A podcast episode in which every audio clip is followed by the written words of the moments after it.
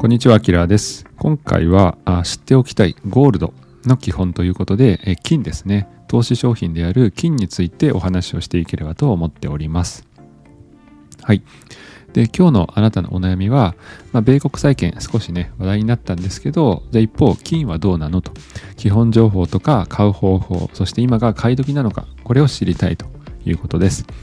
で、それに対して回答としては、まあ、金はですね、ドルと逆相関に動く商品であって、まあ、もしドル資産を持っているんだったら、まあ、ヘッジとしてですね、えー金を持っておけたらいいんじゃないかなと思っております。はい。で、今日の内容っていうのは、金を買う3つの理由と、実際金を買う方法ということで、投資信託と ETF をご紹介しようと思います。で、実際どれだけ買うのと、えこれに関してはちょっと私の私見でありますが、お伝えしていければなと思っております。はい。私、本業は会社員でおりまして、で副業として、まあ、投資家とかブロガーとかクリエイターとして活動しております。で今、資産は8桁になってきておりまして、だいたい年間350万円ぐらい増えているかなという印象です。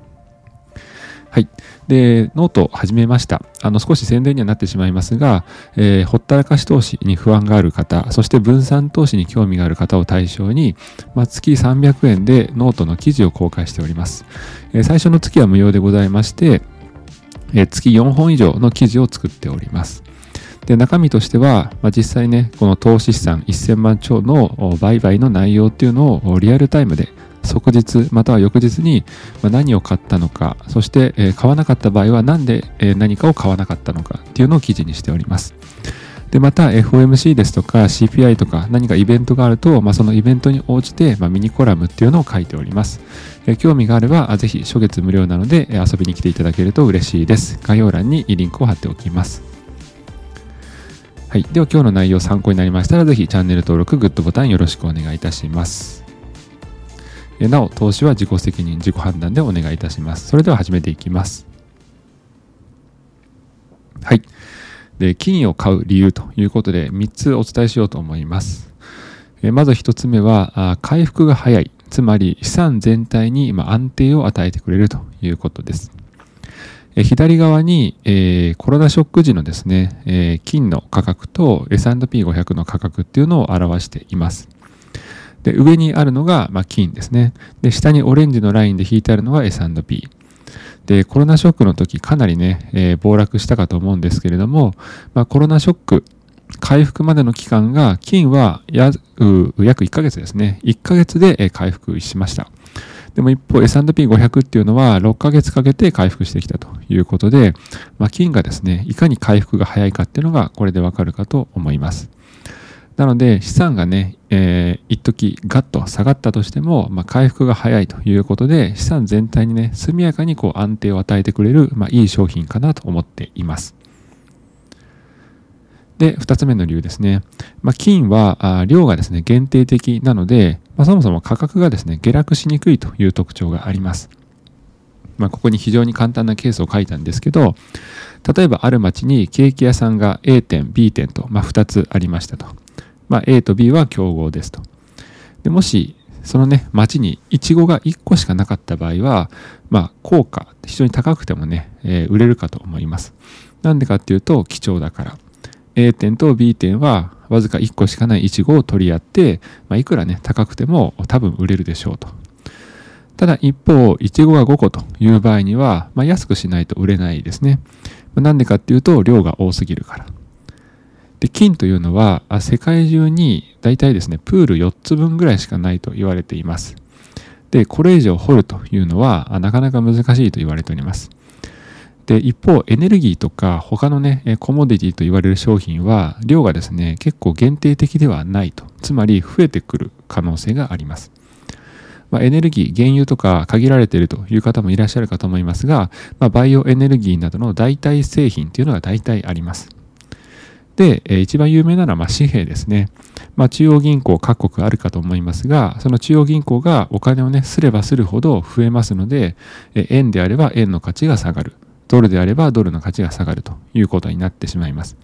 ただ一方、金というものは繰り返しになりますが、量が限定的なので、まあ、価格がね、そもそも下落しにくいという特徴があるので、まあ、資産がね、そんなに減らないということになります。でもご存知の通りこのね、え、需要曲線と供給曲線が分かりやすい方はこれで見ていただくといいかと思います。先ほど紙幣とか不動産とかエネルギーっていうのは価格がね下がる可能性があると言いましたけど、まあ、それはこの需要供給曲線っていうので、説明ができます。でも分からない方はこのターンあスキップしていただいて あの次のね話に行っていただければと思います。まあ、左側に需要曲線このように。そして右から供給曲線このように書いていた場合に、まあ、供給量が増える。例えば紙幣だったらする。不動産だったら土地を埋め立てて新しく何かができる。でエネルギーだったら、まあ、掘る。ないしはバイオエネルギーなどの代替製品が出てくる、まあ、そうなってくるとこのね供給曲線ピンクで示した供給曲線が右に行きますので価格が下がる。価格っていうのはもともと需要と供給のバランス、この接点で価格というのが決められておりますので、供給曲線だけ右に行ってしまえば、どんどんとこの価格、つまり接点が下がってきて価格が下がっちゃうということですね。なのでこれは身近な野菜とかね、えー、果物とかあお魚とかそういうのでもたまに見るかと思います。今年のサンマは安いなとか高いなとかあれはいっぱい取れたから安い。全然取れないから高いということです。なので金を買う理由というのは、まあ、量がね限定的だからというのが2つ目の理由です。はい。で、最後3つ目。えー、これはですね、ドルと逆相関だからと。つまり、ドル資産のリスクヘッジになるということです。で、本当にね、ドルと逆相関になるのっていうのは、ここ2022年の時の FRB の利上げをテーマにちょっと見ていきたいと思います。左側にチャートを示しておりますが、下が金ですね。で、上がドル。このオレンジがドル指数と言われるものです。で、えー、2022年、えー、FRB はですね、ドル、つまり金利というのをどんどん上げて、ドルの価値がね、こういうふうに上がってきております。で、その結果、金に関しては今度下がってきてます。なので、これを見ればもう、ドルが上がると金が下がるという、この逆相関というのがわかるかと思います。なので、えー、ドル建ての資産、例えば米国の ETF とかね、そういうのを持っているんだったら、金はですね、その資産を、あなたの資産を守ってくれるということになります。よくですね、まあ、SNS ですとか、まあ、YouTube とかでは、あの VOO を持ってますよとか、999持ってますよという S&P500 やナスダックに連動した ETF のお話をよく見かけますが、もしドル資産をね、そうやって持っているんだったら、そのね、ヘッジとして金というのも一部持っていてもいいんじゃないかなと思っています。はい。ではですね、実際金を買う方法ということで、ETF とか投資信託をですね、ご紹介しようと思います。で、えー、今回3つですね、有名なものをちょっと取り上げてみました。え左側から iShares Gold Trust。で、これはシンボルですね。IAU のこの3文字ですね。で、残り右側 SPDR Gold Share。で、これの ETF の場合が GLD。シンプルですね。ゴールドと。で、投資信託で買いたいという場合は、コードが1326です。で、えー、純資産、また経費率、価格、通貨表示等々ありますが、まあ、お好みのね、ものを買っていただければいいかなと思います。で、私は投資を始めたすぐの時に、この SPDR、ゴールドシェアの投資信託を買って今も保有しております。で、もう何がいいかっていうのは正直もう好みでございまして、えっ、ー、と、例えばですね、単純に資産が大きいこの SPDR ゴールドシェアっていう方もいらっしゃいますし、経費率が安い、えこちらですね、iShares のゴールドトラスト IAU を買うという人もいますし、えー、1回あたりの、ね、価格っていうのがやはり IAU かなり安いので、IAU で買うとかですね、あの円建てで持っておきたいからあこの投資信託で買うとか、まあ、人それぞれ、え、好みがあるかと思いますので、まあ、参考になれば幸いです。で、最後、支援ですけれども、まあ実際金をね、どれだけ持っていくのということで、まあ、私は資産の10%ぐらいをですね、目安に金を保有しようと思っています。で、なんでかっていうと、資産の半分以上はドル建て資産のため、えー、やっぱ金は一定数持っておきたいと思っています。で、ドル建て資産としては、まあ、先進国の ETF、先ほどお伝えした VOO とか、あ999とか、あとは厚切りジェイソンが紹介していた VTI とか、まあ、あとは日本とか欧州、アメリカを除く先進国の ETF である VA VEA とかも持っているので、まあ、こちら全部ドル建てです。で、新興国の ETF も持っていますし、また米国債券も持っていますんで、私の資産の半分以上ドル建て資産なので、ある程度のリスクヘッジとして金は持っておきたいなと思っています。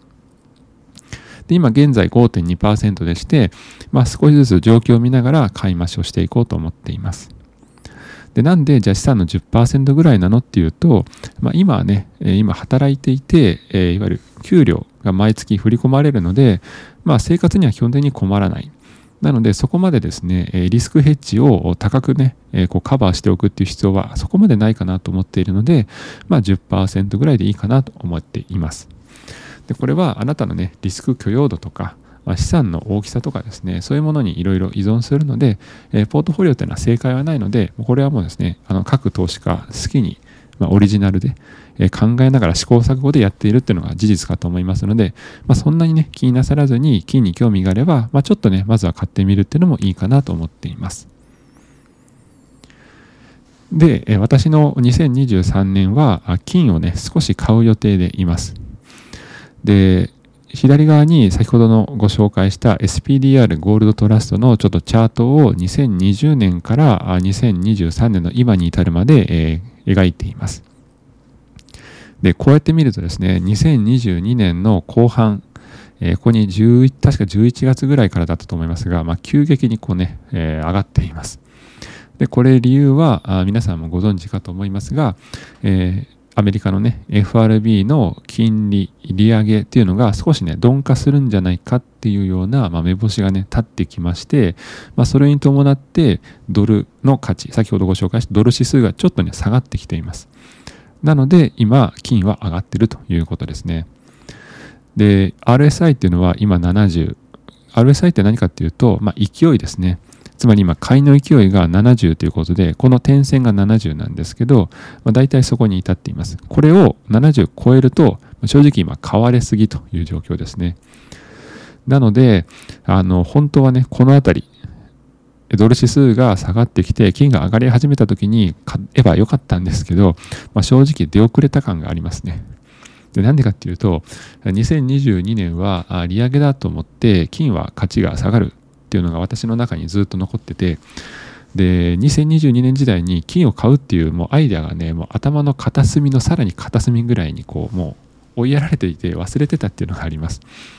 なので、まあ、今ねちょっと金を買うのに出遅れたなって正直反省はしてるんですけどただ2023年以降はですね、まあ、利下げが想定されています。23年中に利上げがストップして、まあ、後半にはね、利下げが始まるんじゃないかって言われているので、まあ、それを考えると、まあね、そんなに金を買うのに出遅れた感はないかなと思っているんですけど、まあ、状況を見ながら少しずつ買うかなという感じです。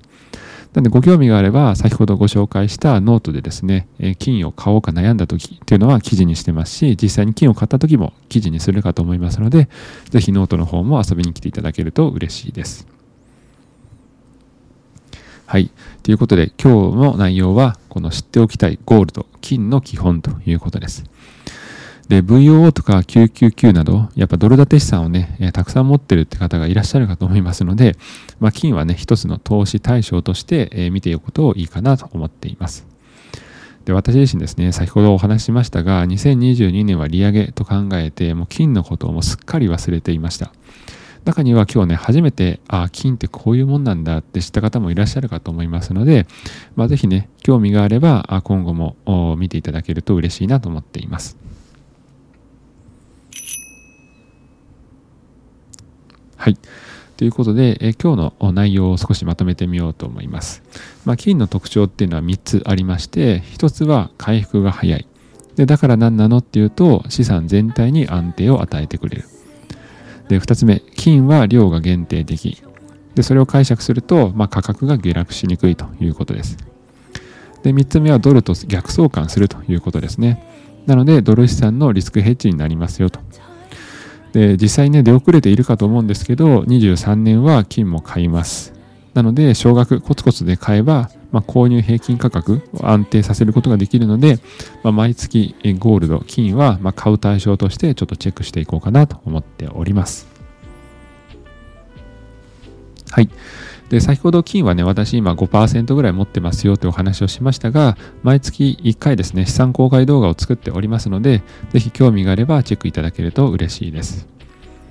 で、少しですね、今、プチで、個人的にはプチバズっているのが、この米国債券を買うっていう動画。あのー、なんかこの債券ね、確かに今年2023年買い時なんですよ。なので、それが構想してか、下にね、書いているこの米国債券を買うっていう動画がかなりね、今再生されているので、まあ、ぜひ、えー、なんでしょうね、株を持っている方は債券もですね、リスクヘッジ商品としていいものだと思うので、ぜひこの動画もチェックしていただけると嬉しいです。はい。ということで今日もご視聴いただいてありがとうございました。まあ、こんな動画が見たいとか、あこれを解説してほしいとかっていうことがあれば、ぜひリクエスト欄に書いていただけると、あリコメント欄にですね、書いていただけると嬉しいです。それでは今日もご視聴いただいてありがとうございました。良い一日を。